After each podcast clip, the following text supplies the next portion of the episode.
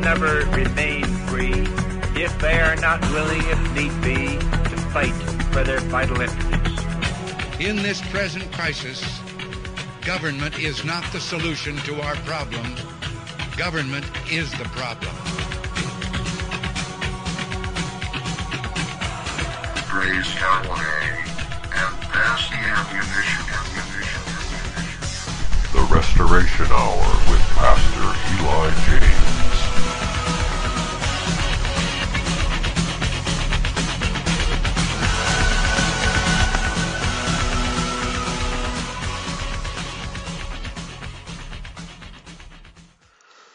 All right, welcome, ladies and gentlemen. Pastor Eli James here. Um, this is Restoration Hour on June 11th, 2022. Sorry for the delay. I was uh, uh, looking at my cell phone clock, and the clock said 4:45. I've been having difficulty with my cell phone service lately, and it turned out uh, that, that was terribly off. And I looked at the time on my computer and I saw it's after seven o'clock already. So here I am. Sorry I'm late, but uh, it's not my fault. I swear, it's not my fault. Anyway, so uh, but we're going to have uh, Daryl McClanahan on for the second hour this evening. His campaign has gotten momentum, and he's going to be telling us all about it uh, at around eight o'clock uh, Central Time. And uh, so right now, I want to talk about the war in Ukraine, the Unz Review, and uh, this is an alternative media selection. The Unz Review is a, a website we refer to quite often. And uh, it's one of those deals where you can never trust mainstream media. There's nothing uh, in the world that mainstream media is telling us that's true and the war in Ukraine is just another example of that. So uh, we'll be uh, we'll be discussing that and maybe a couple other uh, news items uh, be, uh, before uh, Daryl McClanahan joins us. So I'm just logging into the chat room now. Hopefully, sorry for keeping you all waiting. All right, yeah, we all have to practice our fighting skills this is, uh, it's getting close. It's very close to the bitter end, folks. Very close.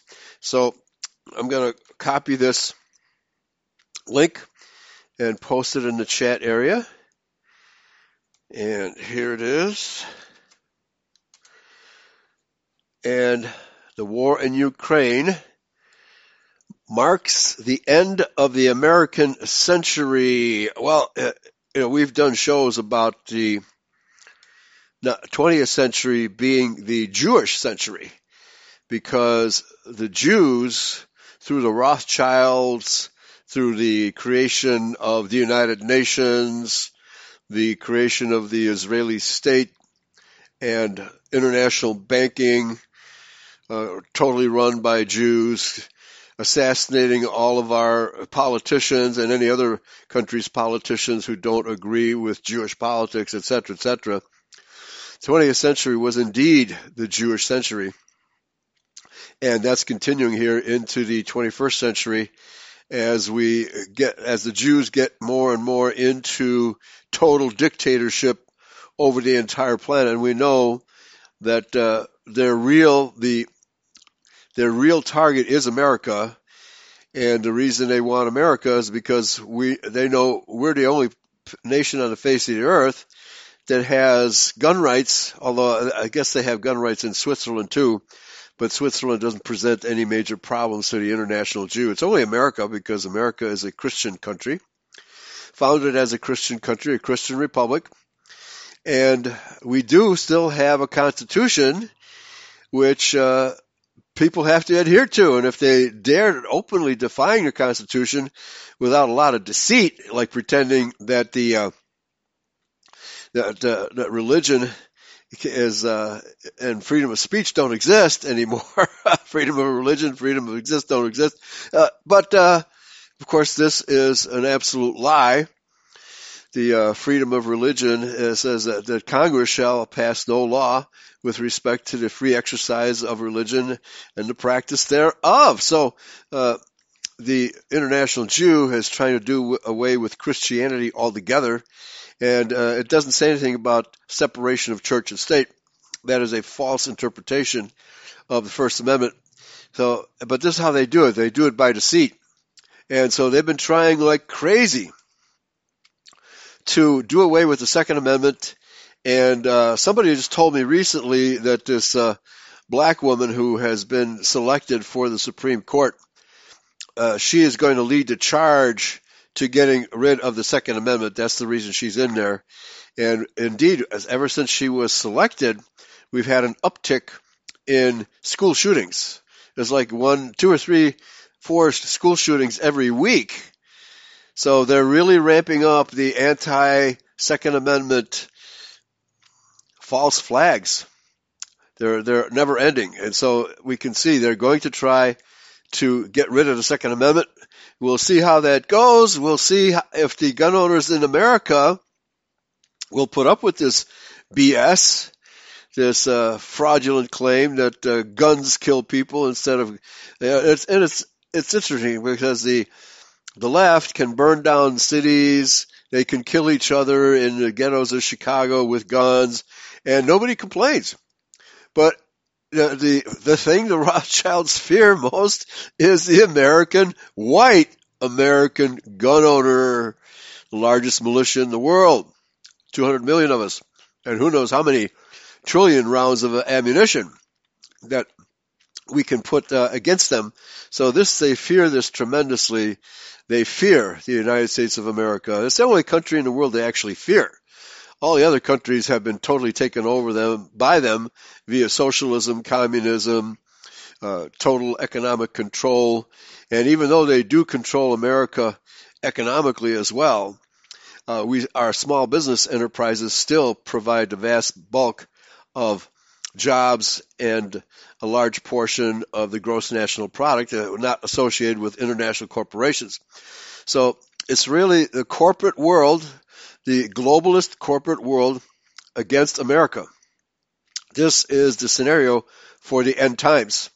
And uh, the war in Ukraine is part of, it's a distraction to give the Rothschilds time to gather their forces against America and to starve us out. Okay, starve us out is the number one issue. Raise our prices so that uh, we can't afford to live anymore. So everything they can possibly do to destroy the American people, they are doing currently. So let's get to this article. Quote, the ferocity of the confrontation in Ukraine shows that we're talking about much more than the fate of the regime in Kiev. The architecture of the entire world order is at stake, unquote, stated by Sergei Naryshkin, Director of Foreign Intelligence. Uh, okay, now which country uh, is is he from? Is he from Ukraine? Is he from Russia? Who knows? It's not stated here, here in this article. We'll find out maybe. Here's your reserve currency thought for the day. Every US dollar is a check written on an account that is overdrawn by $30 trillion. Well, yeah, they're bankrupting America. They're bankrupting the planet in order to destroy America. They'll do everything they possibly can to destroy America, which means if they have to, they'll bankrupt the entire planet. It's true. The full faith and credit of the U.S. Treasury is largely a myth, held together by an institutional framework that rests on a foundation of pure sand. But it's pretty sand. This is a nice beach. In fact, the USD, US dollar, actually the Federal Reserve note, is not worth the paper it is printed on. It is an IOU flailing in an ocean of red ink. The only thing keeping the US dollar from vanishing into the ether is the trust of credulous people who continue to accept it as legal tender. Well, of course, we've been conditioned to accept it as legal tender. They used to, the US dollar, of course, is 375.2 grains of silver, which is a weight, that's how it's defined in the Constitution. And the original paper dollar was a more convenient form, but was exchangeable for silver. You remember silver t- certificates?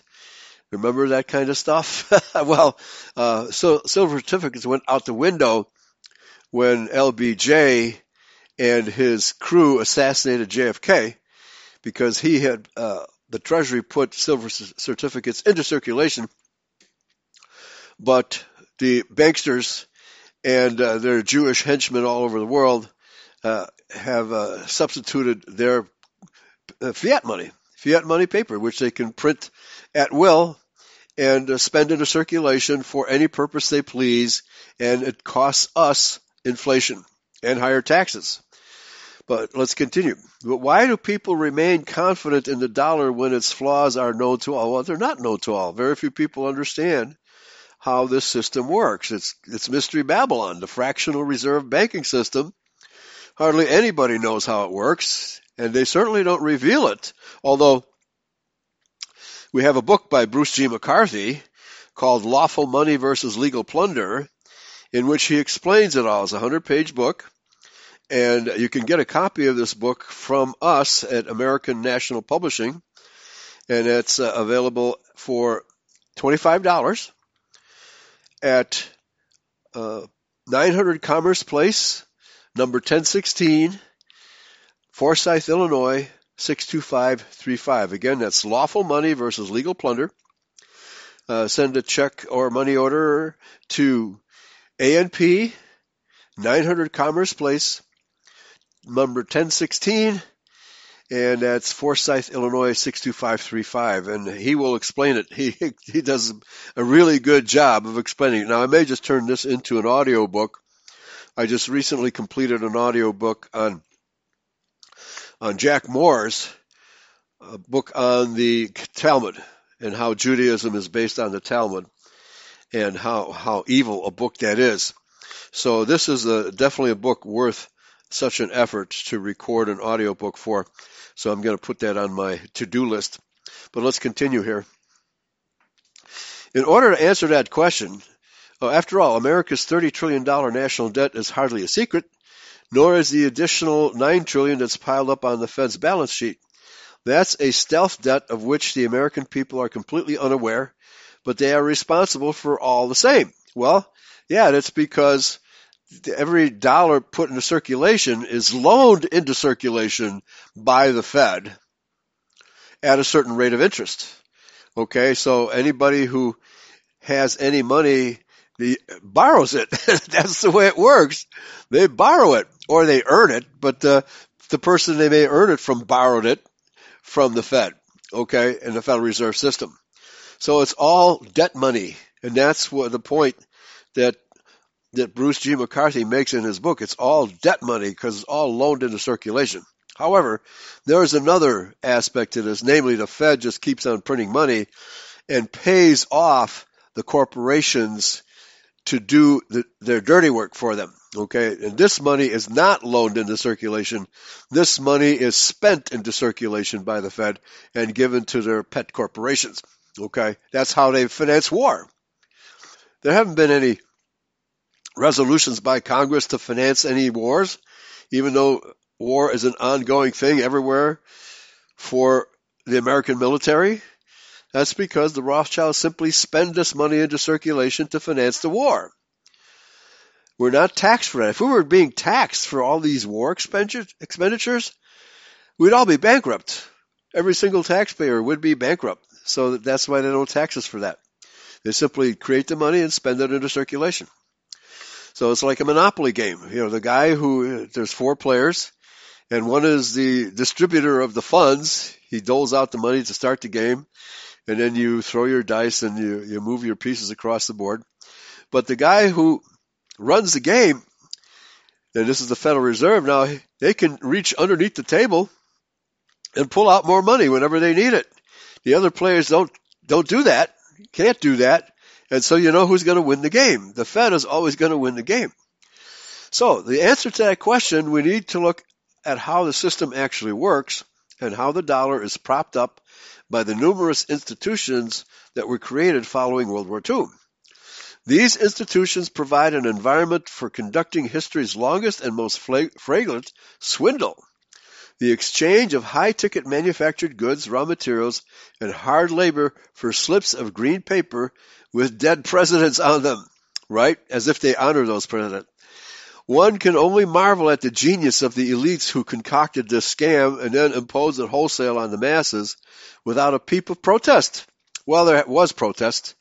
Uh, when the Federal Reserve Act was being proclaimed, there were a lot of people protesting against it, famous people protesting against it. But they had Woodrow Wilson over a barrel because of his affair with Mary Peck, and he was being blackmailed to sign all this legislation, including the Federal Reserve, and also for getting us into World War One. He was blackmailed on account of the affair he was having, or had had actually, with Mary Peck. So they were holding this as kind of like the sword of Damocles over his head, and not like uh, Bill Clinton, who was having affairs all over the place, and the media was covering up for him. right? It was a different era then. Yeah, presidents couldn't get away with that kind of stuff in those days.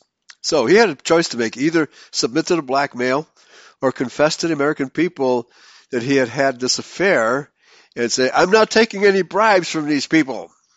But of course, if he had gone public and said that, he w- wouldn't have lived a few more days if he had said that. So that, that was the situation. That, that's how these banksters work, these Jew banksters. So let's continue. Of course, the system is accompanied by various enforcement mechanisms that swiftly remove anyone who tries to either break free from the dollar or, God help us, create an alternative system altogether. Saddam Hussein and Muammar Gaddafi come to mind. Yeah, they were murdered by the international bankers because they refused to you know, use the Federal Reserve note. But the fact is, aside from the institutional framework and ruthless extermination of dollar opponents, there's no reason why humanity should remain yoked to a currency that is buried beneath a mountain of debt and whose real value is virtually unknowable. Well, the only value it has is the fact that people still use it to exchange, uh, you know, commodities for. But uh, it's fast becoming so highly inflated that nobody wants to use it anymore.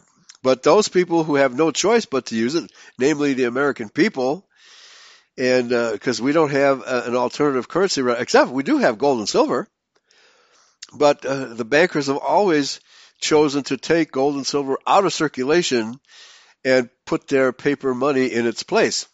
So, and really, there's not enough gold and silver to run the economy anyway, because it's all in bank vaults owned by the Jews. So he says it wasn't always like this. There was a time when the dollar was the strongest currency in the world and deserved its spot at the top of the heap. Following World War I, the U.S. was the owner of the majority of the world's gold which was why an international delegation decided that the world's currencies would no longer be linked to gold but could be pegged to the US dollar, quote, because the greenback was itself linked to gold, unquote. Here's more from an article at Investopedia. And there's uh, about a four paragraph quotation here. Quote, the arrangement came to be known as the Bretton Woods Agreement. It established the authority of central banks which would maintain fixed exchange rates between their currencies and the dollar. In turn, the United States would redeem U.S. dollars for gold on demand. Unquote, I believe. Or is this, I guess it's one long quote. The U.S. dollar was officially crowned the world's severe currency and was reserve, right? Not severe, sorry folks. And was backed by the world's largest gold reserves thanks to the Bretton Woods Agreement. Instead of gold reserves, other countries accumulated reserves of U.S. dollars. Needing a place to store their dollars, countries began buying U.S. Treasury securities, which they considered to be a safe store of money. The demand for te- Treasury securities, coupled with the deficit spending needed to finance the Vietnam War and the Great Society domestic programs, caused the United States to flood the market with paper money. The demand for gold was such that President Richard Nixon was forced to intervene and delink the dollar from gold, which led to the floating exchange rates that exist today, which also led to an Arab rebellion uh, because uh, it was also uh, the the dollar was linked to oil as well, and uh, America promised the Arab nations, oil producing nations, that they could exchange their Federal Reserve notes for gold. But Nixon closed the gold window, and that led to, you remember, if you lived in those times in the 70s, when uh, all of a sudden there was a shortage of oil and you, you couldn't get gas at the gas station because of the Arab boycott? Well, that, that can happen anytime, folks. And um, it might as well be happening now because the price of oil is skyrocketing everywhere, not just Ukraine, not just Russia, but everywhere. Although there have been periods of stagflation, which is defined as high inflation and high unemployment, the US dollar has remained the world's reserve currency, and this is from an article entitled How the US Dollar Became the World's Reserve Currency, unquote, Investopedia. But now the gold is gone. yeah, there's no gold in Fort Knox, folks. And what's left is a steaming pile of debt. Paper money that can easily catch fire. So how on earth has the dollar managed to preserve its status as the world's preeminent currency? Proponents of the dollar system will tell you it has something to do with the size and strength of the U.S. economy and the dominance of the U.S. financial markets, unquote. But that's nonsense. The truth is, reserve currency status has nothing to do with the size and strength of America's post-industrial, service-oriented, bubble-driven, third world, blah blah hole economy.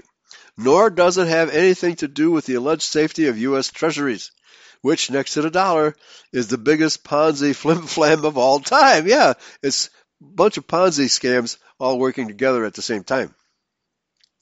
The real reason the dollar has remained the world's premier currency is because of the cartelization of central banking. Yeah, and they have their central bank digital currency all all lined up, ready to go in case there's an international collapse that can't be fixed by more printing more money. Okay, the inflationary spiral has to come to an end, as it did for uh, in the days of the French Revolution. The French Revolution was being financed by paper money, higher inflation, year after year after year, until the government finally collapsed because they couldn't manage their checkbook anymore. Uh, the, and the same thing happened in Weimar Germany when the government, uh, who, which was a Jewish-controlled government, constantly printed more and more money until the economy finally collapsed. Okay? So every hyperinflation in history has always ended in a total collapse. And this time it's global. And the reason that, that it has taken so long to collapse is because it's global. As long as there is a customer out there willing to take Federal Reserve notes in exchange for their goods, even though the Federal Reserve note uh, might double double in price, meaning it loses half its value by the end of each day, okay, that, that, that spells the doom of the Federal Reserve note internationally. And that is what's going to happen. There's no preventing this. And uh, all the economists know it. The Fed knows it. That the days of the U.S. dollar are numbered. Okay, that's why they have their digital currency all lined up, ready to go. And by the way, that central bank digital currency, CBDC, is also uh, designed is going to be to replace Bitcoin as well. Because all they have to do is make Bitcoin illegal. And if you get caught using Bitcoin to purchase anything, you will be hit with a fine or be thrown in jail. That's that's how fragile that market is. But you know, as, as long as you have Bitcoin and can make purchases with it, go for it. But uh, be uh, be cautious because it is not a guaranteed uh, form of exchange. It's not guaranteed. Uh, the central banks can destroy it anytime they want by just passing laws against it. Okay, and of course there's always an underground, but uh, it, it's also internet dependent. So they can cut off your internet. if, if they cut off your internet, you can't use Bitcoin. And so it's a monetary mafia that's correct. And as George Carlin famously said, you and I are not in it. You and I are not in the big club.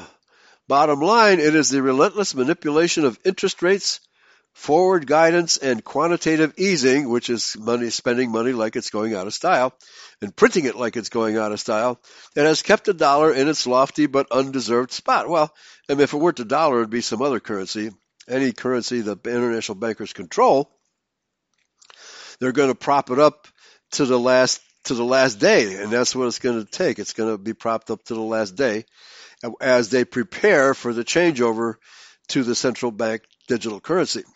So let's continue. But all that is about all that is about to change due entirely to Biden's reckless foreign policy, which is forcing critical players in the global economy to create their own rival system. And yes, that is correct. A rival system is being created, and uh, it's going to be uh, it's going to be a rough ride, folks. It's going to be a rough ride from here on out. Okay, this is a tragedy for the West and has enjoyed that has enjoyed a century of nonstop wealth extraction from the developing world. Yeah, by by buying stuff with inflated paper money. Now, due to the economic sanctions on Russia, an entirely new order is emerging in which the dollar will be substituted for national currencies, processed through an independent financial settlement system. In bilateral trade deals until later this year, Russia launches an exchange traded exchange traded commodities backed currency that will be used by trading partners in Asia and Africa. And this is certainly a possibility. We already have the BRICS nations having their own uh, international trade organization apart from the globalist Jewish uh, established system. Washington's theft of Russia's foreign reserves in April turbocharged the current process, which was further accelerated by banning of Russia from foreign markets. Okay, so I'm not sure. You know, this is a, statement I'm not familiar with. Washington's theft of Russia's foreign reserves in April. Uh, I haven't heard uh, it put that way, so I'm not sure what the how that happened, or you know, it certainly isn't headline news anyway. In short, U.S. economic sanctions and boycotts have expanded the non-dollar zone by many orders of magnitude and forced the creation of a new monetary order. Okay, well, if that happens, and the Fed has to bail on the Federal Reserve note, well, then they will surely switch to their bankers' digital currency. They, they want to have that anyway because they want to keep track of everybody. And so you won't be able to buy anything with paper money anymore. It'll just be digits on your cell phone, on your computer, and wherever. It's going to be purely electronic. So, and th- that they control uh, with their big computer in in Belgium, the one they call the Beast. So how dumb is that? For decades, the U.S. has been running a scam in which it exchanges its fish wrap currency for things of genuine value oil, manufactured goods, and labor. But now the Biden troop has scrapped that system altogether and divided the world into warring camps. Now, did they do this deliberately? Okay, so he asks the question, why? To punish Russia. Is that it? Yes, that's it. But if that's the case, then shouldn't we try to figure out whether the sanctions actually work or not before we recklessly change the system? Well, my position on this is the the international banksters know that the days of the Federal Reserve note are numbered. So let's blame any collapse on some other entity besides the banking system, right? That's all that's going on here. All right. So, but if that's the case, then shouldn't we try to figure out whether the sanctions actually work or not before we recklessly change it? No because they they want to collapse the world economy anyhow, so they can substitute their central bank digital currency. But it's too late for that, he says. The war on Russia has begun and the early results are already pouring in. Just look at the way we've destroyed Russia's currency, the ruble.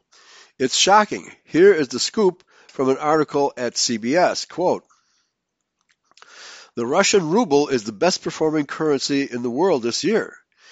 Two months after the ruble's value fell to less than a U.S. penny amid the swiftest, toughest economic sanctions in modern history, Russia's currency has mounted uh, a stunning turnaround.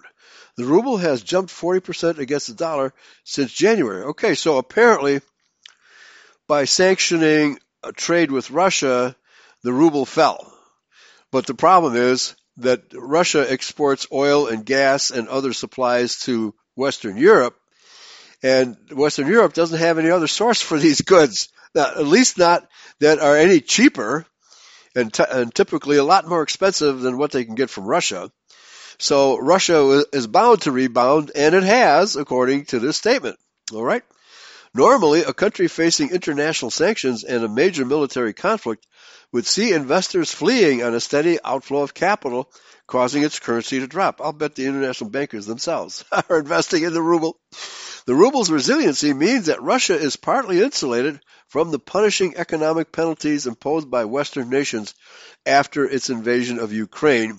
Quote, Russia's ruble is the strongest currency in the world this year, unquote, statement from CBS News.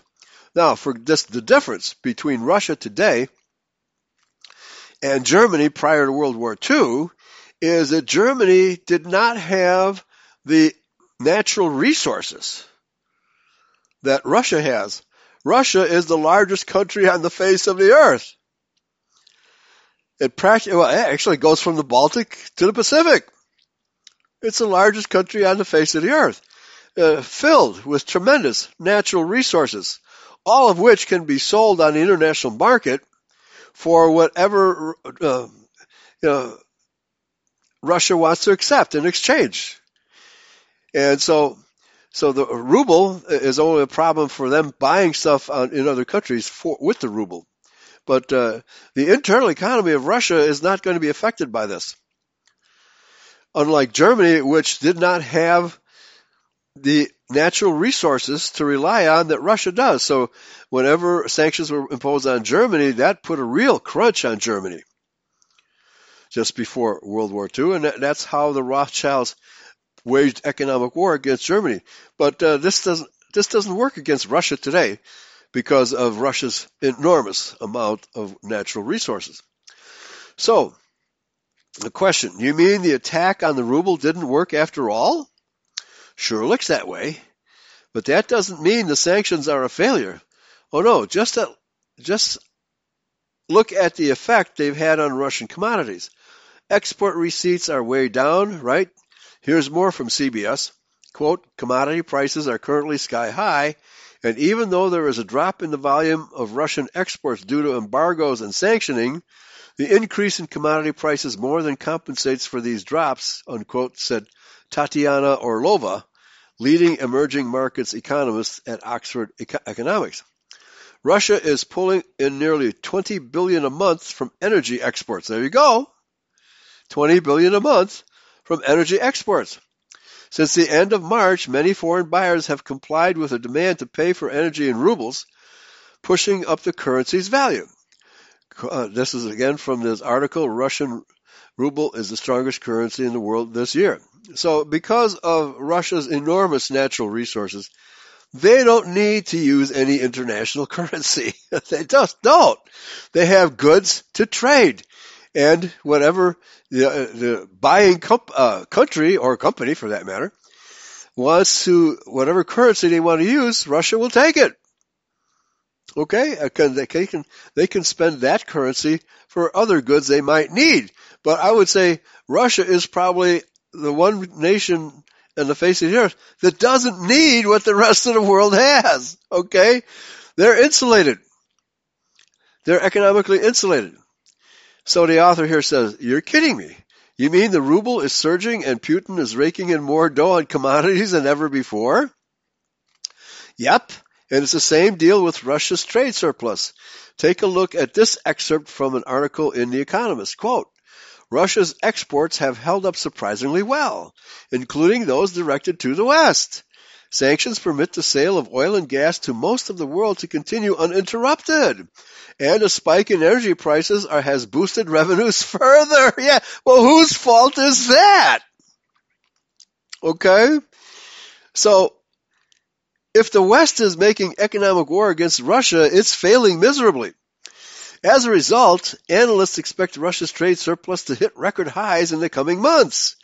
And the IIF, uh, whatever that is, reckons that in 2022 the current account surplus, which includes trade and some financial flows, could come in at 20, 250 billion. 15% of last year's GDP, more than double the 120 billion recorded in 2021, and that's in, uh, denominated in dollars. That sanctions have boosted Russia's trade surplus and thus helped finance the war is disappointing, says Mr.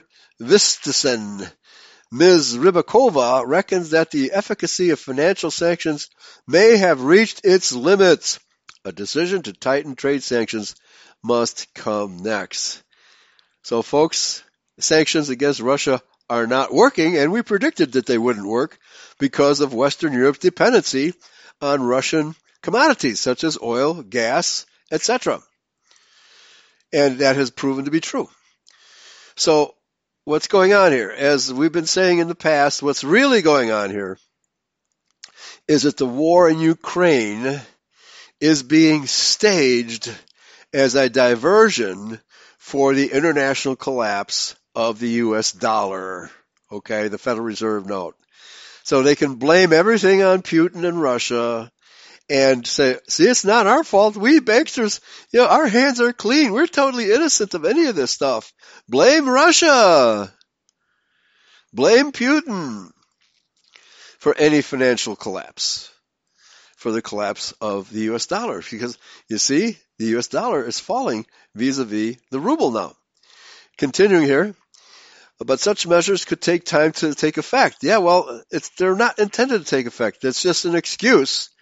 The war in Ukraine is just a sideshow designed to give the banksters time and an excuse, a pretext for blaming some other entity other than themselves for the global inflationary spiral. All right? That's what they're good at, blaming somebody else. Okay, so uh, I think uh, I don't think we need to go into this article any deeper, and uh, I promised Daryl that I would have him on for the second hour of today's show, so I'm going to go ahead and call him right now. So uh, we'll take a quick. It's going to take me a couple minutes to get this call going. So if you want to take a break or just uh, or just hang tight while we make this call. And so I have to get his number, and we should have him on the air within a couple of minutes.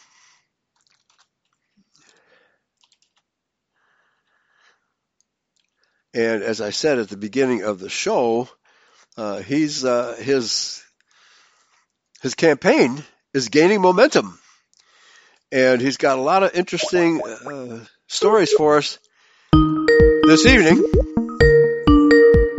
So the call is going through. All right.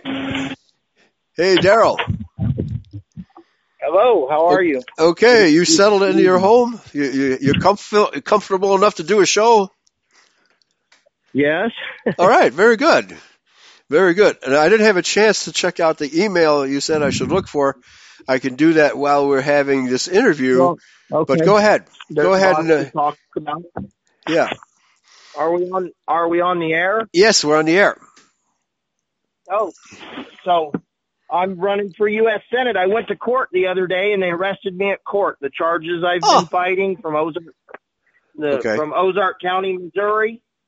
Uh, I was arrested on the same charges. I was indicted by a grand jury, so they wouldn't have to present any evidence at the uh, preliminary hearing. And so Okay. they, I So have you- an attorney now, so that's a blessing. If anyone Senate race and to my legal defense fund, we're going to be setting up a a give send go. We just haven't had anyone to do it. I'm Oh yeah. winging it on my own here. And then when you go to court, and the, and I appeared for the property. If you followed the Missouri Battle Flag YouTube channel and the property line dispute, and All right.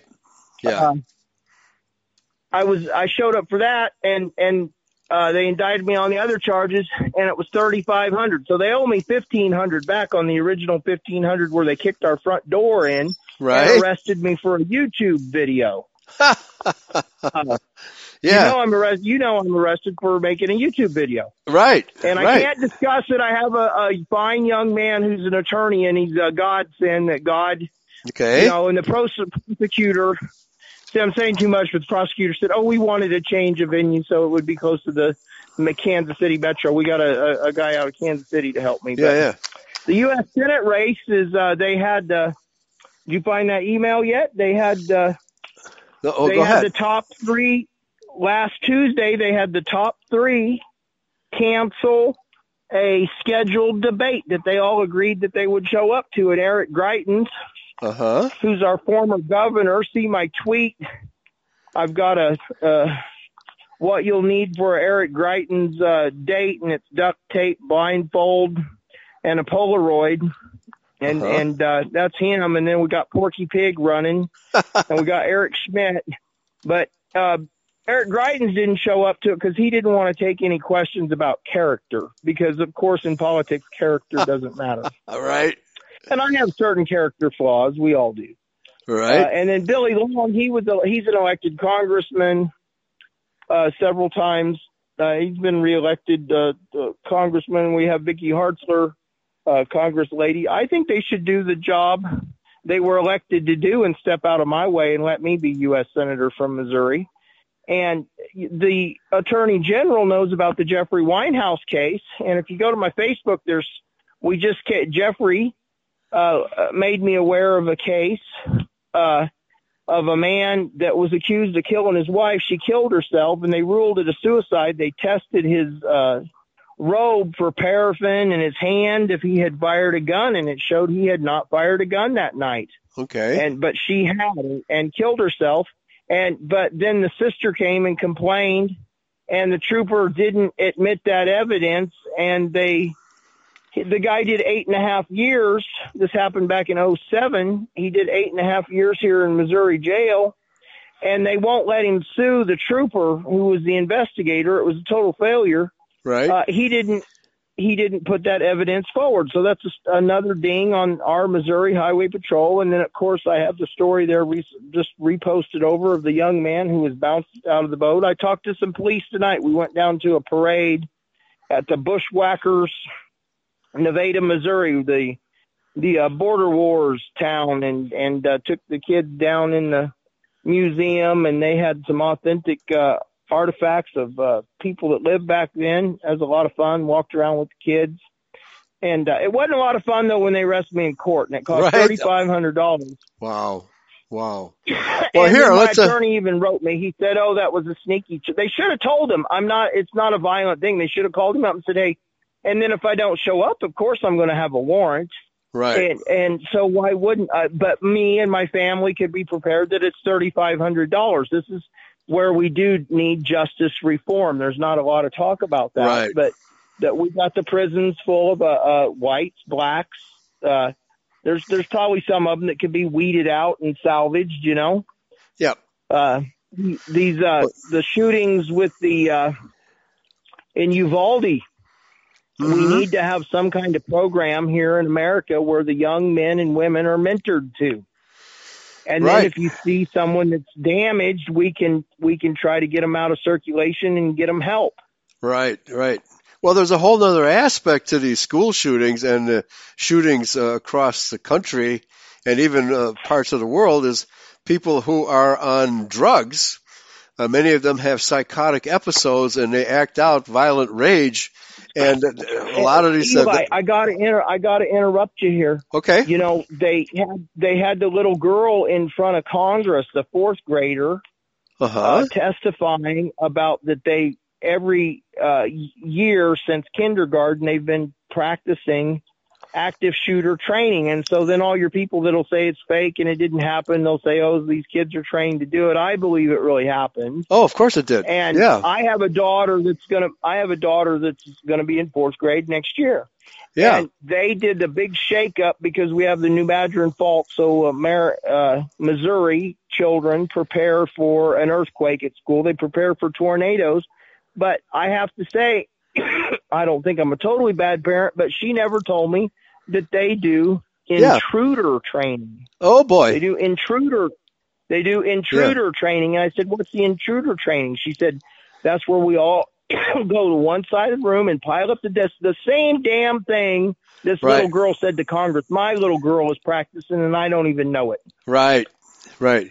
at Well, the public school. This, Well, the, the Yeah. question the question is, Daryl, uh, the Uvalde school system was practicing this for like eight, nine, ten years. Why did it go Yeah. so horribly wrong despite all the practice? leaving it to the government. I don't want the kids. I don't want to see children going to a prison camp. Uh, we and so I asked my daughter, "What's the training?" I I told we were out here in our yard the other afternoon. That I had listened to this in the afternoon. I'm stay at home dad. I take care of the kids. So two three o'clock, it's cooling down. We come out. They were playing, and I listened to that.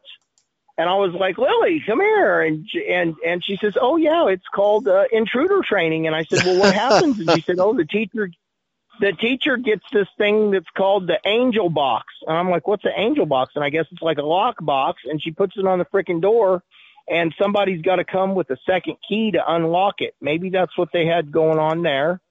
And, Uh-huh. and then they're supposed, they're supposed to pile up the desk and get over there and she stands up straight and puts her, uh, finger over her lips. And, and I said, what's that mean? She said, we're supposed to shut it. And I know her teacher, so her teacher's probably, you know, but I am so pissed off. I'm sorry for cursing that these children over here in the middle of nowhere in a rural country school got to train for that. They do have some pretty good buzz doors, but you could get in the office and get over the, you could get over the desk at the office and pass the secretary. But I bet they're, I think it doesn't. They talk about the 40 billion that, that w- went to Ukraine. We could harden all of our schools for 200,000. I think there's a whole lot of more simple, common sense things uh, and more community involvement to to target finding an individual like that because someone like that's just never going to work in society. You know, Right, right. and Well, yeah, that used to be okay, but because he wants to wear a dress and he doesn't know what bathroom to go to, uh, we we can't say anything, and that's BS. Of course it is. Right, right. Yeah, well, the uh, obviously they don't. The government and the big pharma corporations don't want any connection to drugs being abused to be part of the conversation. I really think you should make that part of the conversation because the fact is that dozens of school shootings have been precipitated by people using prescription drugs, just like the opioid crisis. Okay, it says there. Well, the, Henry Folsom, who was shot by Jeffrey Winehouse, he was on Adderall and Prozac. There you go. There you go. Those are crazy drugs. I never took any of those. Uh, Yeah. I've drank. Believe me, I've been upset. I mean, there's natural medicines with that. That the the what's the Bible say? The pharmakeia is just. I would always vote no for pharmakeia. I think if I was blessed to to win, I I would meet a lot of people that could, uh, you know, interject on on on the right things for me to do. I would always vote conser. I would vote like Ron Paul, no to no wars, to intervention. I would say in the drug war and secure the border. I would ca- name these terrorist organizations. The drug cartels are terrorist organizations. That's right. Man. That's You right. could even do posse com- you we could do posse comitatus. We could get the mayor uh, or not the mayor. We could Yeah. get the uh, The sheriff. The, The sheriff. governor the governor of Arizona could say I'm going to give uh, Yeah. sheriffs authority to shoot to kill. Right. Exactly. And there's a lot of rednecks that are in the rodeo and, you know, they fly that Confederate flag. They'll come down there for target practice when Sure the they governor will. says that, that you can help the military. I mean, all, you just got to shut down, get serious about it. Right. I mean, I'm, I'm, I'm making a joke of it, but certainly if it was closed down, I don't, I haven't even seen the last few days how close this newest caravan of people are coming. It's, it's unbelievable. It's absolutely unbelievable. Yeah.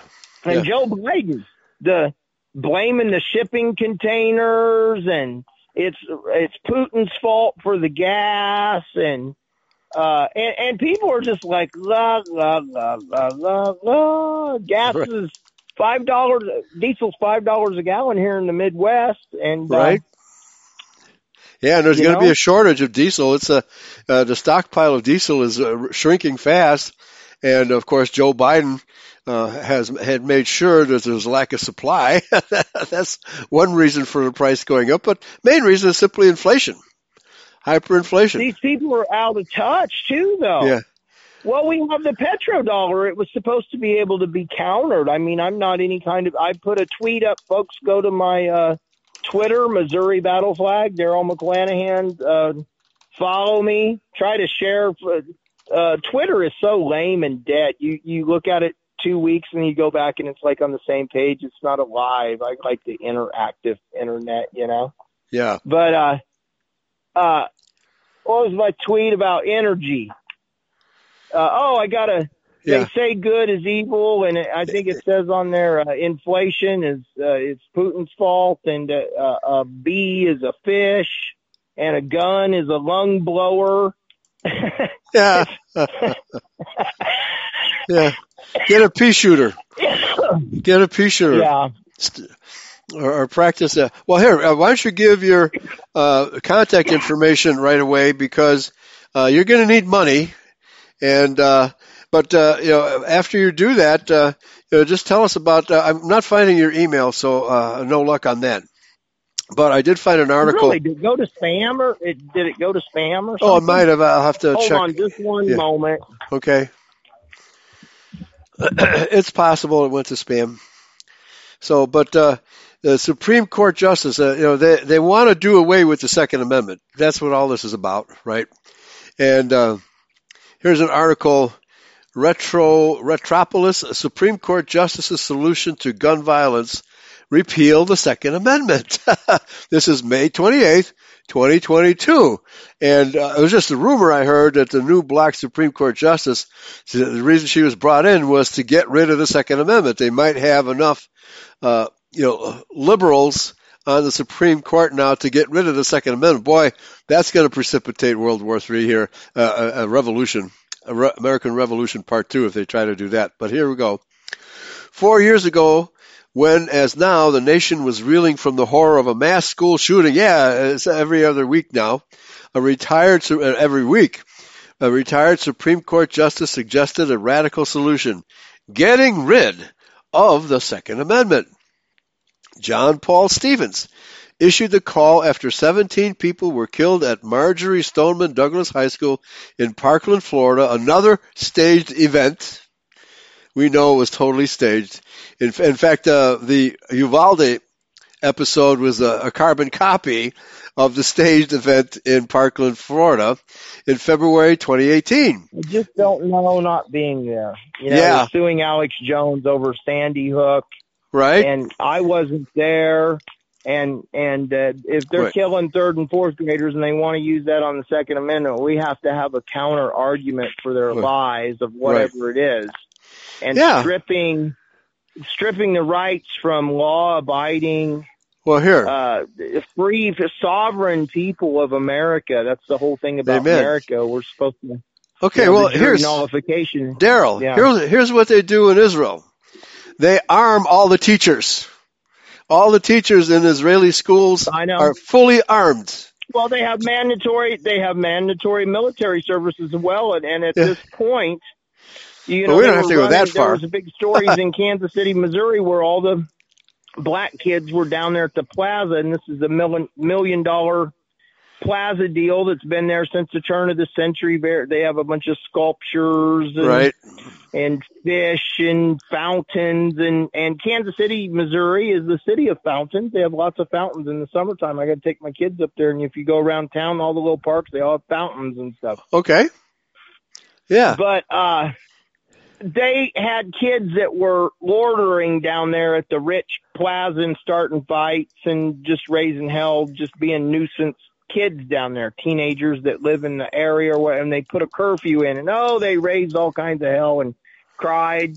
But you know, cars are getting broke into. They're accosting people that are coming out to a restaurant that costs a hundred bucks a plate. You know, uh, uh, down there. So so I don't have a problem with some of those kids if if if in the schools uh, we the constant part you know everyone's to do away with the Department of Education, but we have it we're stuck with it. I say if we want to try to counter these shootings that we I- invest in uh, mentoring. Not we don't want just some uh, jerk. Uh, retired military or cop to come down there and be a bully to these children. We want them to come down. We don't want one to come down there and molest them or anything. We want one to come down there that will do mentoring and and mentor to these these young boys. Maybe they'll get to go out on a Saturday, meet up and shoot a gun, and uh, or you know just go out and do some guy stuff. Go out and and do you know the boating or the Boy Scout stuff that's all been perverted in America. You know, Right.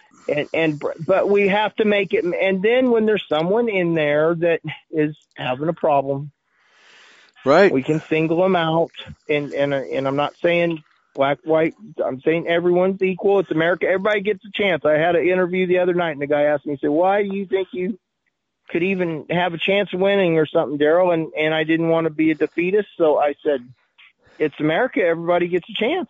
Right. And I want to tell people about. I want to tell people about Jeffrey. I want to tell people about what happened to me. Want, and my life experience of 54 years here. I've seen a whole lot. I remember uh, the 80s when my dad come home to vote for Reagan, and we were going to Catholic school. We didn't have air conditioning. Our house was wide open. Uh, we might have had a fan or two, and it was hot. It was summertime in Joplin, Missouri, and and we struggled. We ate. We had food. We never went hungry. I know there's people that have went hungry. So we never went hungry or anything, but my mom and dad always took care of us. But I remember times where, I, I think we had this house on Moffett Street in Joplin. They paid twenty two thousand dollars is what the house cost.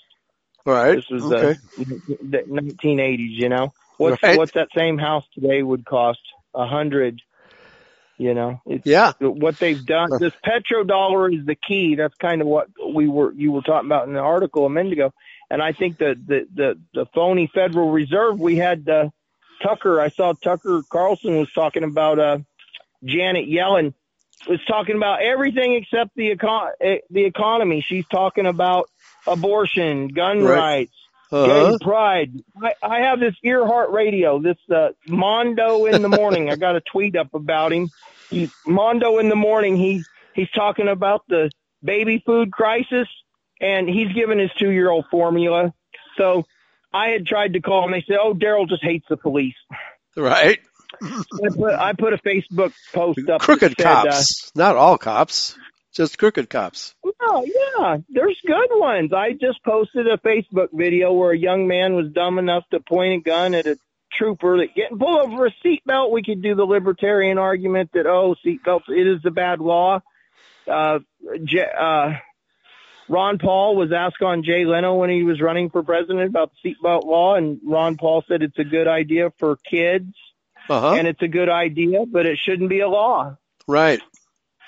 It should be. I agree. I think it. If It's just if a moneymaker. You know, I, I. It should be a law for uh, any children. Right. Okay. So you know, they t- this this gun law safety for children. You know, so of course we should would buckle the kids in, I, and I wear it because I know if we crash, you your chances of getting ejected from the vehicle have proven you're better to wear the seatbelt. Now, I remember when I was a kid, we rode everywhere. You know, they did the arm, and none of we were hanging out the back window of the station wagon, and and uh, none of us had seatbelts on. You we had to sit down and behave Right. but uh, there's just no, I don't know, the common sense isn't common.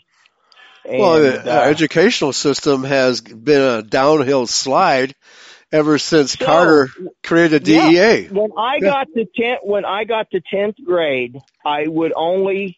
Uh, my wife cracked some joke on me about not even going to school or whatever, and I and I said I did in tenth grade. I would go to auto shop and history Right. until they finally kicked me out. That's all I'd go to. I'd go to history class because I like the history teacher. and Right. auto shop. So at that point, okay, look at a kid today that's in high school, tenth grade, and maybe What's uh, auto every- shop? The guidance count. He's o- he's only going to shop and and uh, if uh, that. They don't learn anything in school. Send, send him down to the to wash the police cars.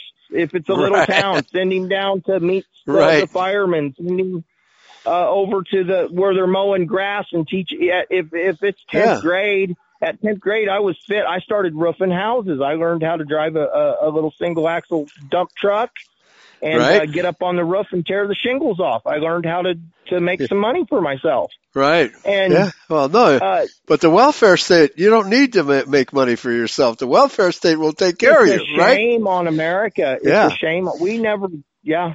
Yeah. Yeah. We, I, my first job, Pittsburgh, Kansas. I, I, I was talking to a lot of people this afternoon. There was a lot of Kansas people. I was passing out camp campaign information. I put a picture up of me tonight here at Facebook. My wife was supposed to get a picture with me, but she's shy of the camera. But we took the kids down there and everything to the to the uh, bushwhacker days, and uh, Oh, I'm Yeah. having a Joe Biden right? Yeah.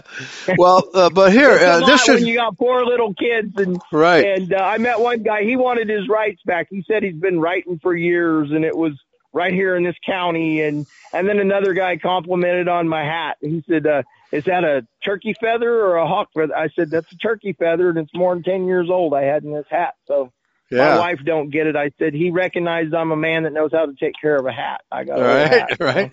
Yeah, and And, and, uh, and kill a turkey for dinner with a gun. Yeah, I Right. can kill a turkey for dinner. We got some around here. We got coyotes too. All right. Uh, Well, here, uh, well, actually, that should be your one of your campaign slogans: is safety for children.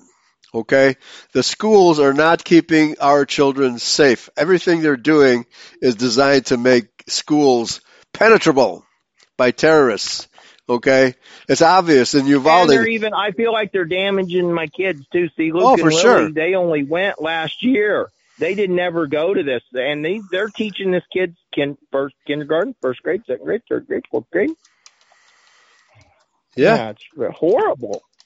I almost don't want them to go next year. If if I can get U.S. Senate, I'm sorry, folks, they're going to go to a private school. There's a private school up Jeff City Catholic School. Josh Hawley, you went to Catholic. I went to Catholic school when I was a kid, and there's still corruption and stuff like that and everything. But if I could live in a city where there was one, I'd send them there. They'd learn about Jesus and and uh, you know I don't want them praying to the Pope. But Oh, well, maybe for a year rather than a public school, or maybe I'll homeschool this coming year. We'll Yeah. see how things go. I may Oh, yeah. homeschool these children. Oh no, public schools are an absolute disaster, total disaster. Nothing but brainwashing camps. It You know, pretty for- damn for- frightening when they, Yeah. uh, the, Yeah. the, you know, Yeah, of course. Uh, listen to this headline. Uvalde School District Police Chief said he intentionally left his radios behind when responding to the mass shooting because he thought they would slow him down.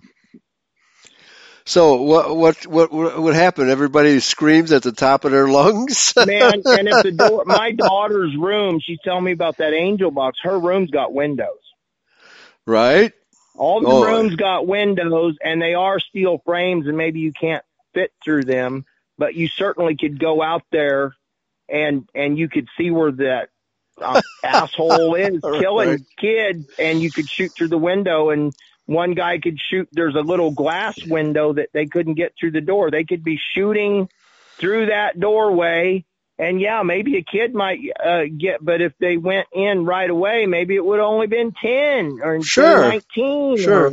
or, or Uh, 18 and one teacher. You have to, and it has to be, the Supreme Court has said they don't have a duty for, to protect. They have a duty to like act and follow their policy, Right. but Right. they don't have to, they don't have to act upon something. And I think they should if they're wearing the badge Right. and and then also if they disrespect the badge and they do illegal stuff or they they hurt citizens they have to have a stiffer punishment Yeah. so then yeah. we could really Hate res- law. then we could really respect the men law. law enforcement right. and I do want to. And I talked to one tonight. and My daughter had a crabby attitude. She was uh-huh. being crabby when she was with my wife. And we went over to the police and they said, Oh, and I gave them my campaign stuff and I gave them a paper for Jeffrey. And they said, You want to see the police car? And my daughter was like, Ah, she didn't want to see the police car. I said, "We- I wanted to see the police car. yeah. And, let uh, her drive I it. talked to the guy about the Dodge. She was okay. I gave her my lemonade, and she drank my lemonade. And she's nine years old. She's.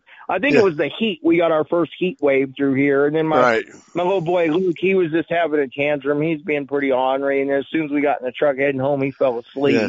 Right. Okay. needed a, needed a nap. You know, Right. Right. and uh, Oh, here's another bullet point from this argument. So after he leaves his radios behind, he admits he also said he was unaware students were calling 911 because he didn't have a radio on him. Can you believe? All the info's out there. I got it posted on my Twitter. I wanted to talk about January sixth. These doors getting opened up. Right, right, yeah. Another invitation. You know what Uh, those big doors are called? What at the at the some Capitol like building? really tall doors in front of the Capitol. They're called Columbus doors. The Uh-huh. ones here in Missouri are.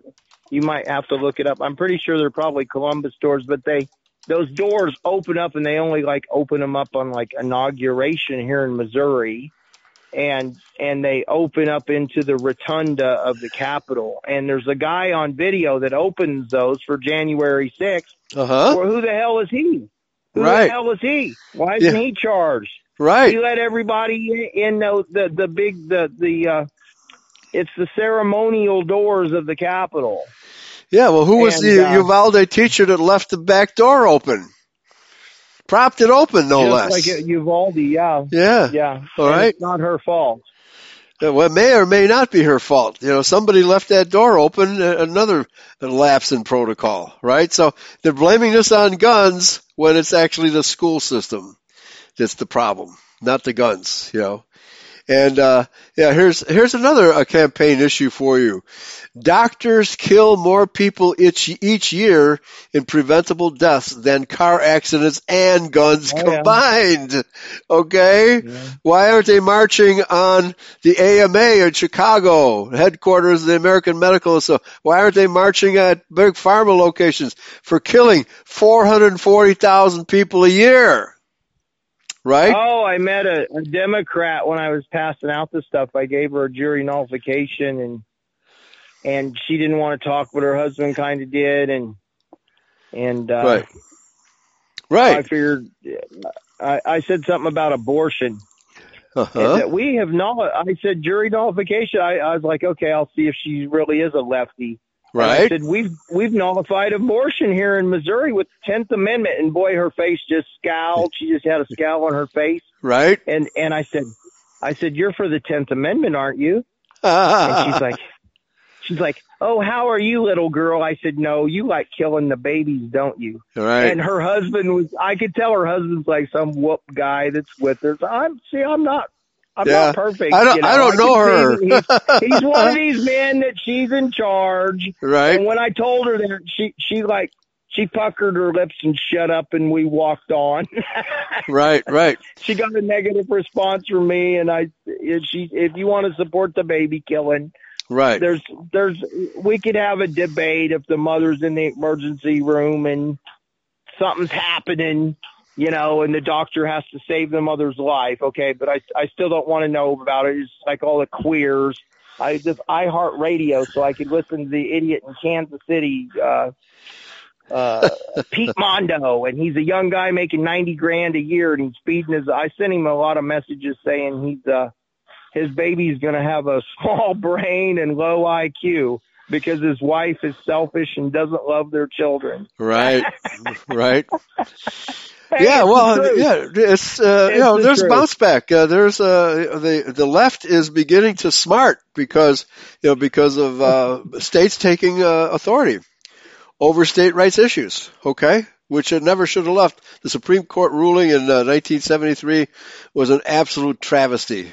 Contrived. Absolute, tra- yeah, right, yeah, yeah. So I mean, there's another issue for you that uh, you know what causes more deaths, medical malpractice or guns, and and even with guns, half the gun deaths are suicides.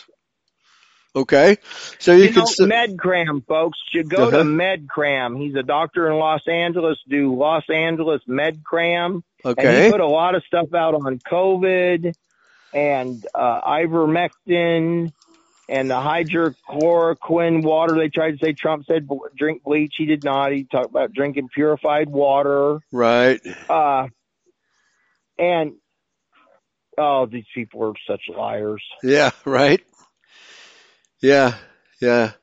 Roger Seheult. Okay. Oh, LinkedIn. Uh, I'm not a member of LinkedIn anymore. There's too much trouble.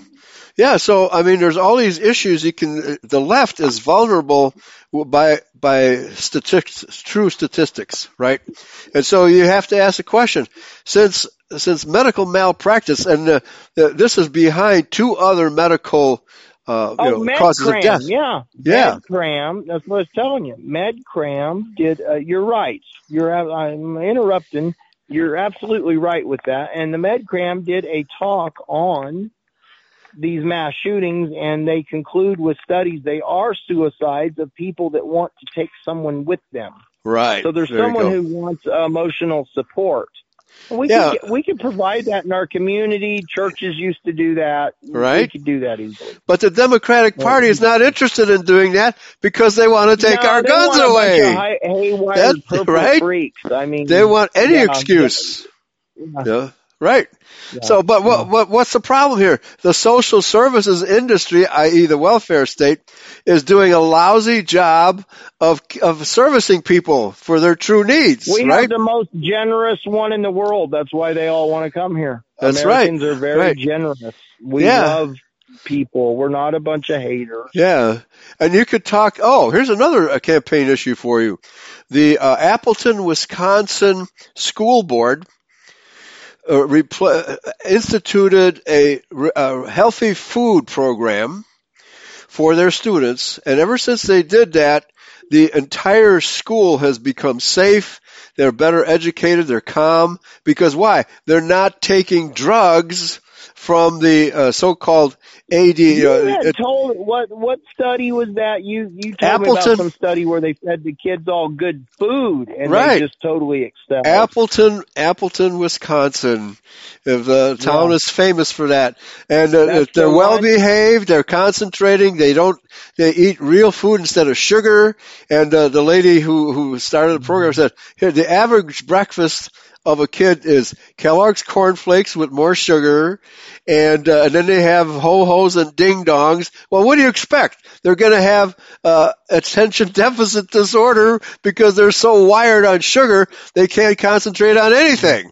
So they instituted this program make- of real I food. tell my kids, yeah, I make my kids drink goat's milk all the time. They they they get some of the processed cereal, but they do get a lot of good food. They get a lot of fruits and vegetables, and then I get goat's milk for them, and always offer them goat's milk at breakfast, lunch, and dinner, and I get like two gallons a week.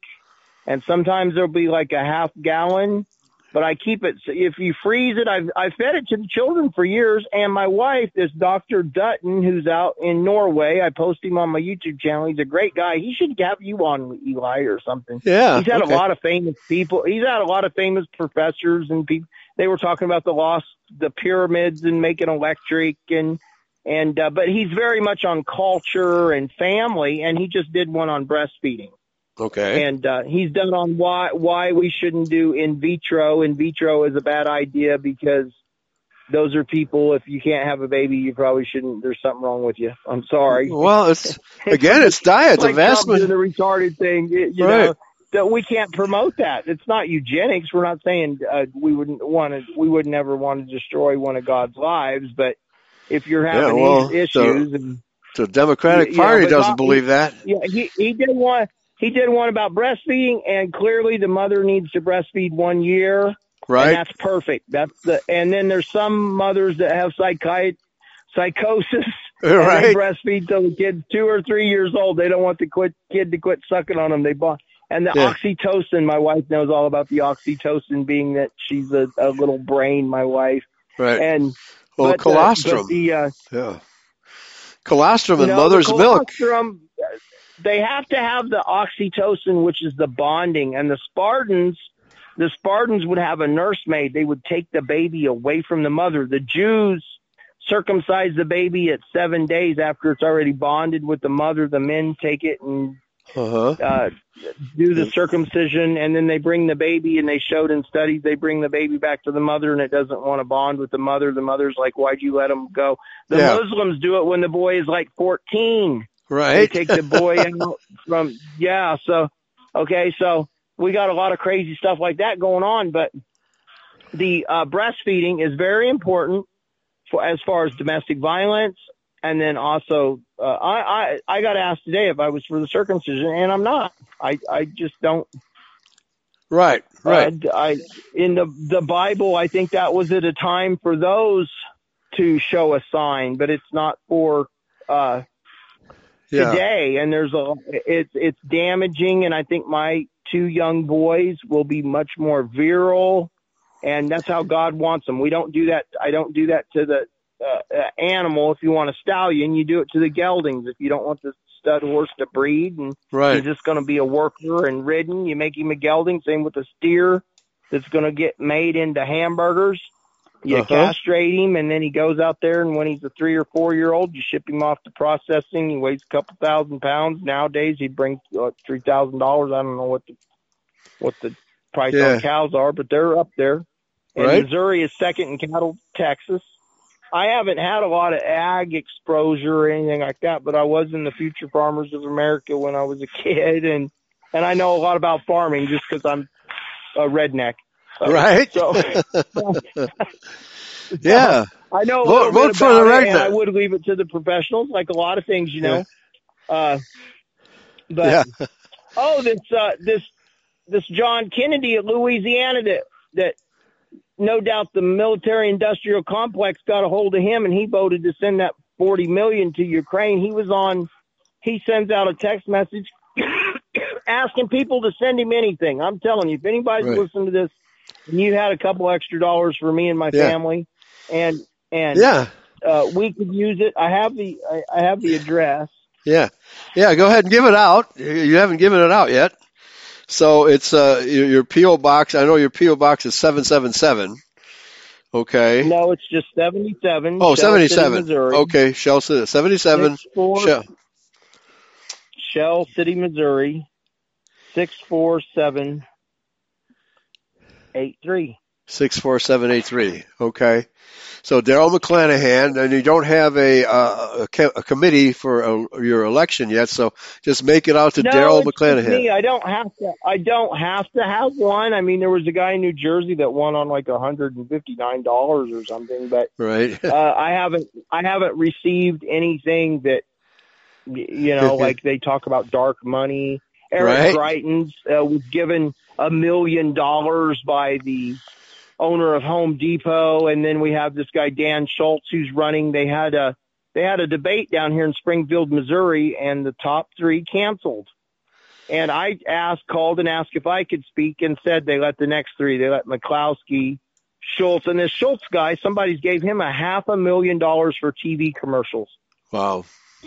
Shame on these people. They're getting people that are Well, programmed. yeah, it's always TV corporations too. Half the corporations Yeah. in America are anti-gun. Half a million, yeah. Yeah.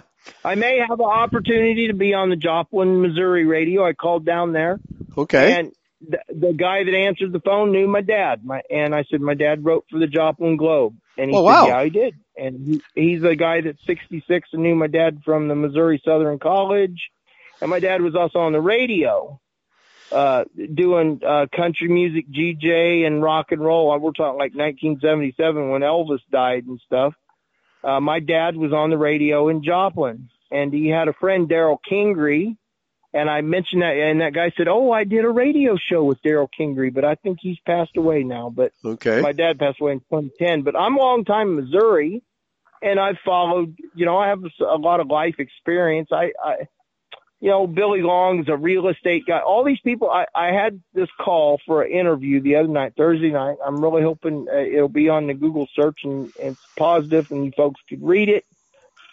Uh, Yeah. I ain't getting millions. I ain't getting millions of dollars, and I I do care about all of these issues, and I would I would fight for Missourians. I would when uh, you know I talked to there was a lot of lower income people to where we were tonight talking to people, and they were just regular people, and it didn't bother me at all. And Right. Well, yeah. and and where is the middle class in America? I mean, what do you got to make to make, be middle class? You got to make a couple hundred thousand dollars Yeah, right. class now. I was just getting ready to say they're they're lower class now, right? Who makes that kind of money? You know, not not your next door neighbor. In gated communities, right? In gated communities and upper income uh, communities in big cities, that's about it, right? Oh, and some posh suburbs, but those most of those are also gated communities. They they have to be gated communities to prevent crime from coming right to their doorstep, right?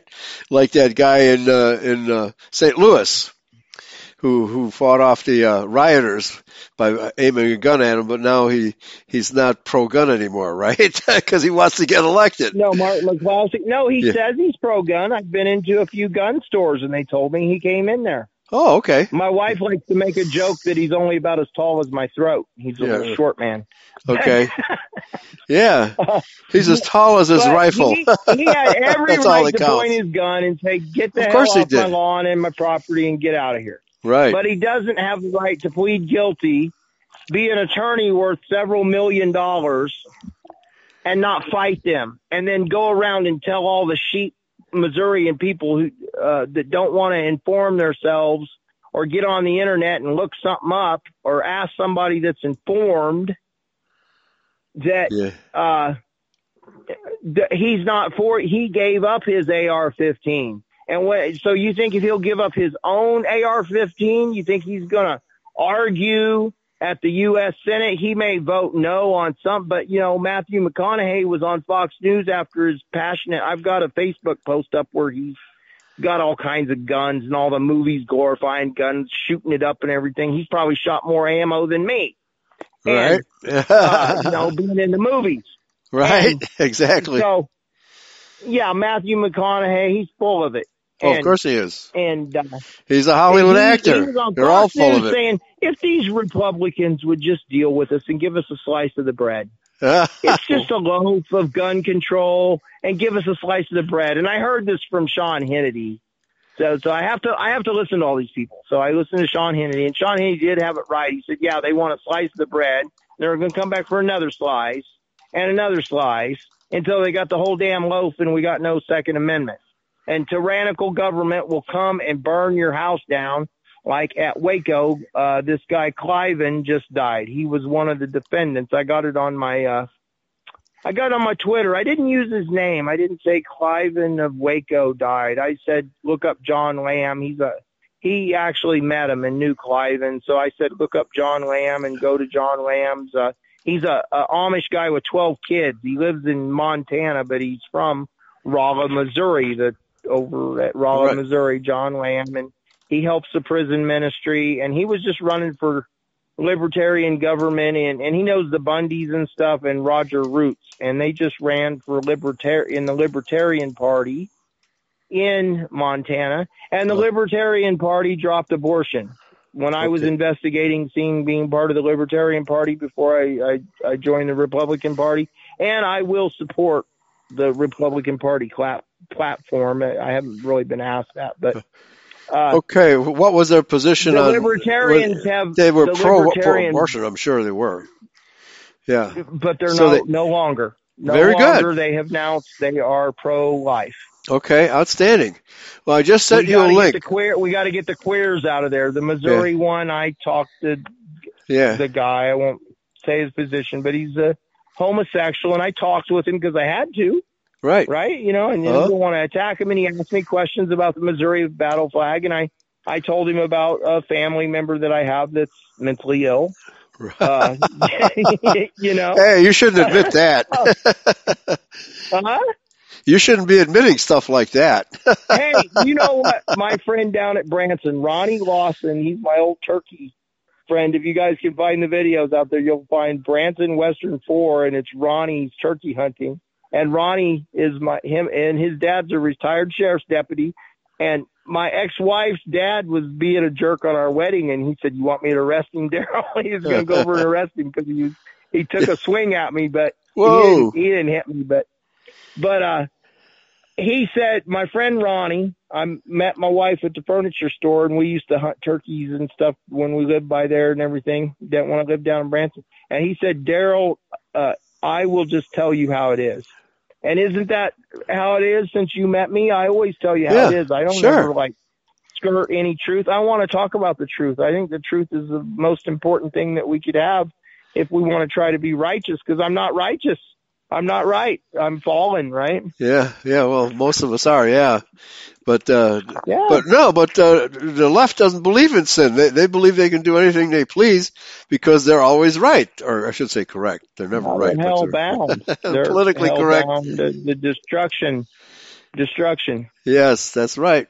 And I So- do like Mark McCloskey, but he is my competitor, and I have Uh-huh. to, uh, I have to say the truth. When he says he will fight for Missourians, uh, okay, you you want to be sucker enough to believe it? I hope I could get in front of you or somebody hears the message out there that what do do, do, do I have a good argument or not? He gave his AR-15 up already. You think he's going Uh-huh. to fight for you to keep yours?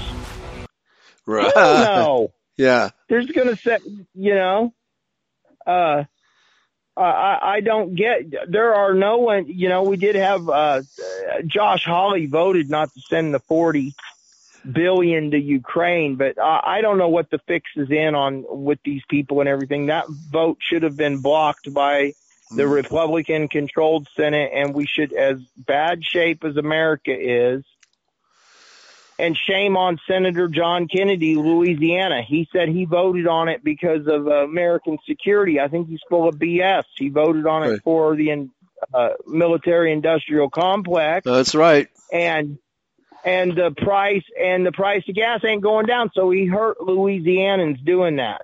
And Yeah. now they're all quiet. And and now we're coming up to the pri- primary. Greitens had an ad out today talking about January 6th. And we know what happened at January 6th. I haven't even had the time to Right. watch that show or whatever. I'm not going to waste my time watching that. I'm pretty informed. We have a guy, Isaac Yoder. He lives over here in Nevada, Missouri. Look him up. He was arrested as the FBI. Fine young Amishman who uh, locks. He's a locksmith, and if you look up his Google reviews, they'll they'll tell you he showed up at the people's house, uh, clean dressed, very knowledgeable. Unlocked their door. They got the picture with the doorbell deal. Right. And he's been arrested by the FBI. They said at this Vernon County Republicans that Mark McCloskey was helping him, and they're not helping him. They had him talk to a- an attorney over in St. Louis, and his attorney in St. Louis wanted a whole bunch of money they don't have. And so maybe my attorney friend now up in Kansas City has got the information and they're willing to help him Okay. and it's a and uh it's outrageous because he went there and he just carried a flag around right. okay Yeah. and now he's charged with potentially looking at five or six years in prison and Yeah. when I talked to him and told him about Jeffrey's story, he didn't know about Jeffrey's story. And I told him Eric Schmitt. Eric Schmitt is also another candidate here for Missouri U.S. Senate. And Eric Schmitt told Matt Thompson that I don't work in a in a Missouri Sunshine request. It was requested. We want the information about Folsom being on Adderall and Prozac. Our current Missouri Attorney General answered back, "I don't work for you." Mr. Uh, Thompson that sent me a sunshine request. I work for the state. And this young man, Isaac Yoder, who was arrested for January 6th, I told him that little story and he said, he like interrupt me. He's like, oh, he works for the people first. I was Yeah. like, yeah, He, I'm going to call the attorney and tell anybody I know to help you. right. He's a good guy. He's a good man, you know? Well, here, you said you wanted to talk about uh, who opened the Capitol doors on January 6th. And this is actually Yeah. from ChicagoNow.com. Uh, if it was a cop, who gave the order? Yeah, because those doors are supposed to be open only for special occasions, not for Yes. demonstrations, right?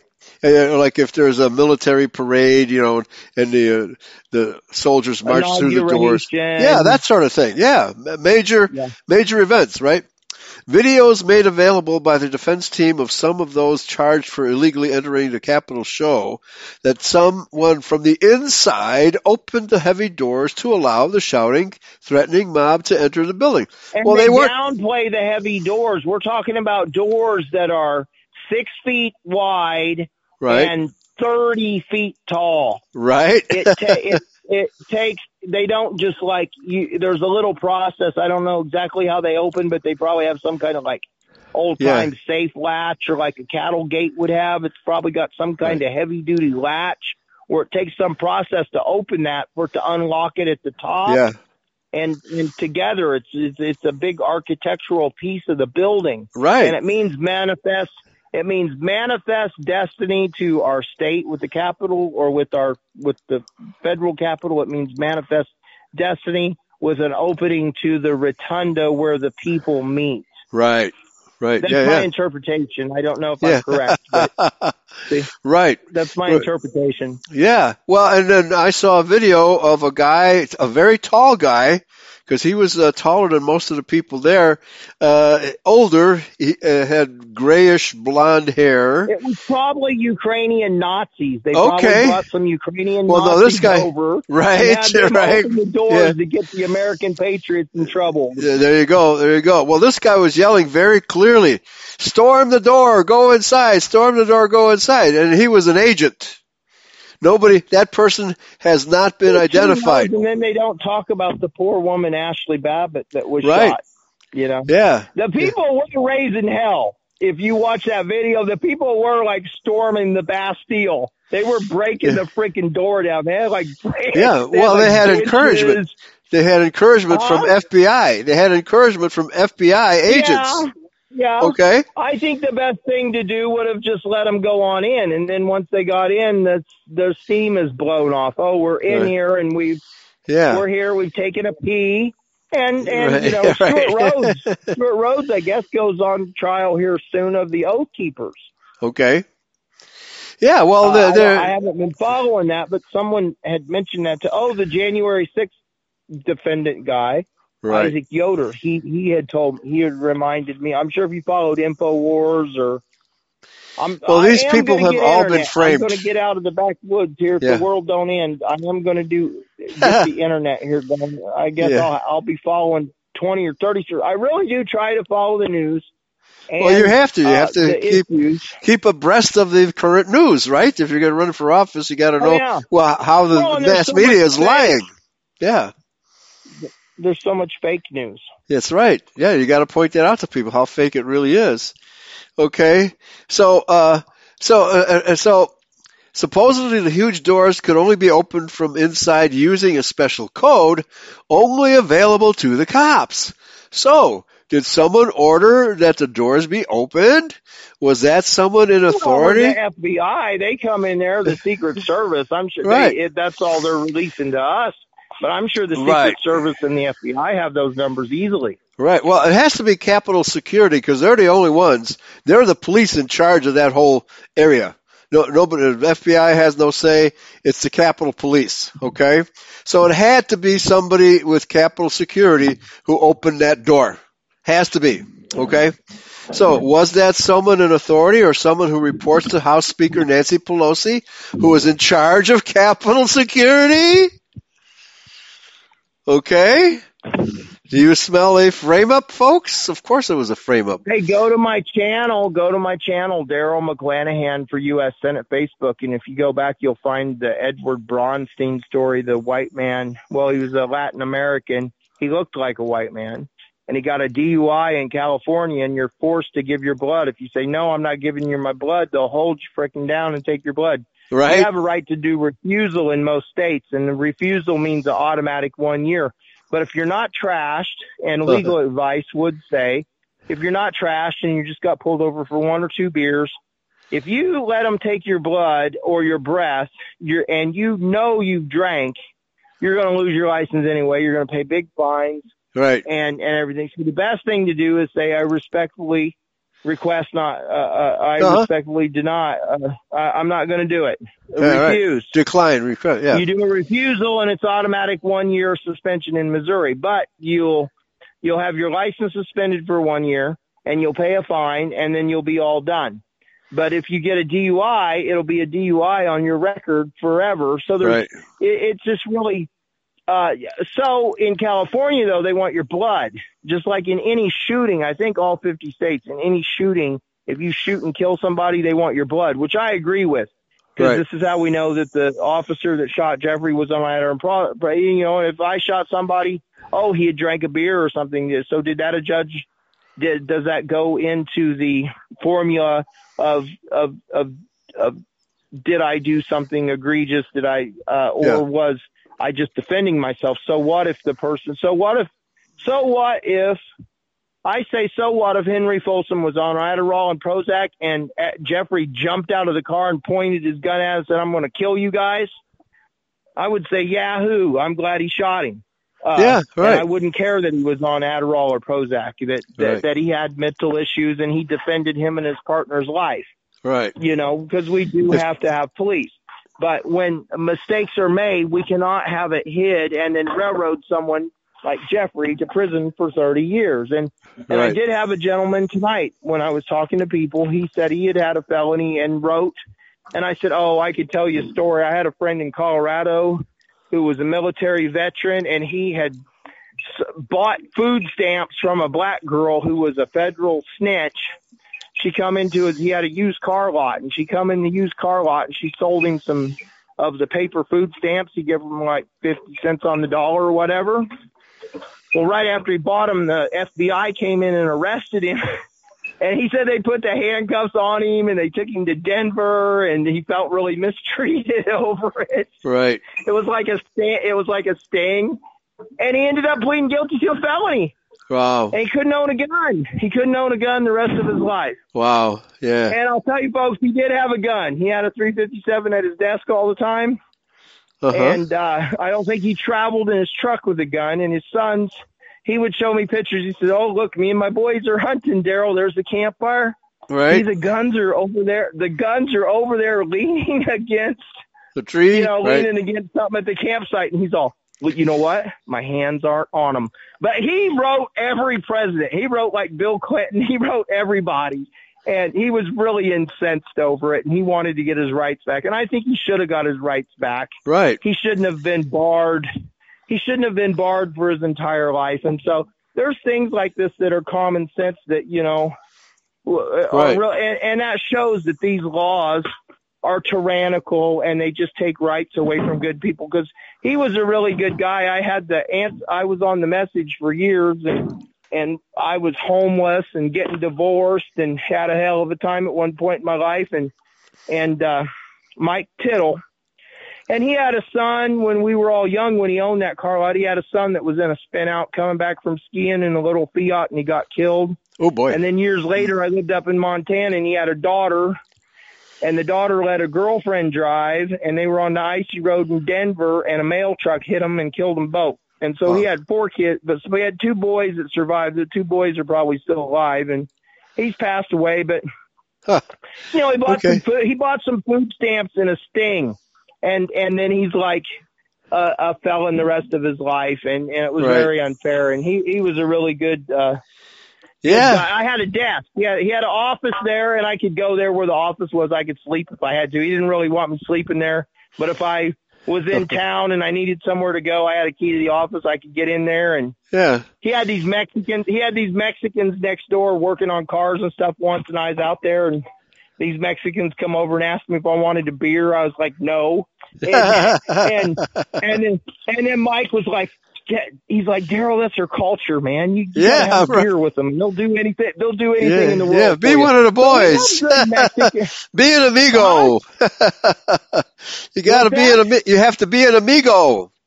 Be like the Mexicans, yeah, be an right? amigo, and they detailed cars and stuff like that and everything. And then I took cars to the auction Right. and back, and and we Right. he'd always try to buy Cadillacs because he'd say the guys that uh, you know people want to buy a Cadillac don't have the money for one, but they want to look good. So he Right. sold a lot of Cadillacs and he had trucks, but he Right. plowed snow in the winter and.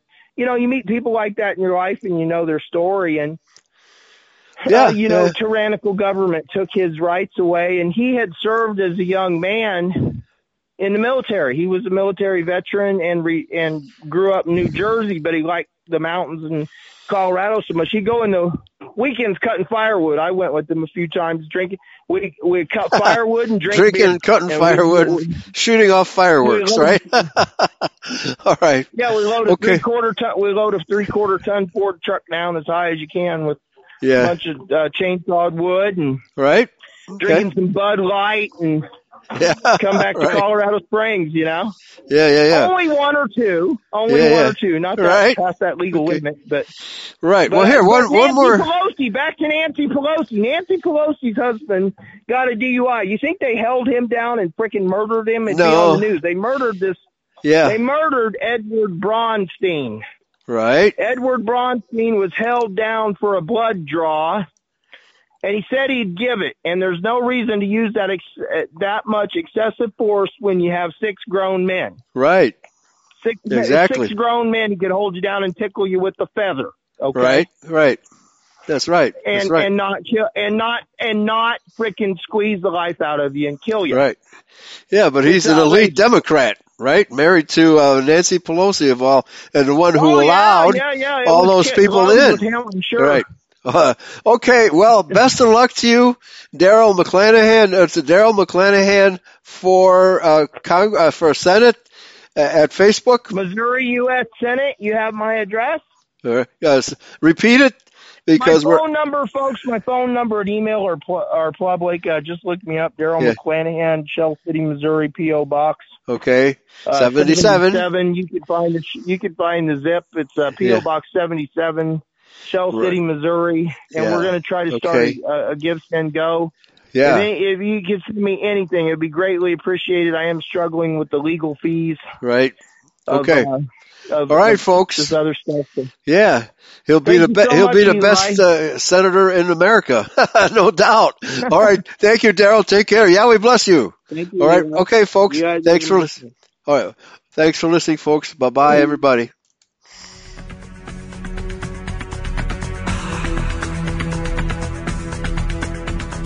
Free people will never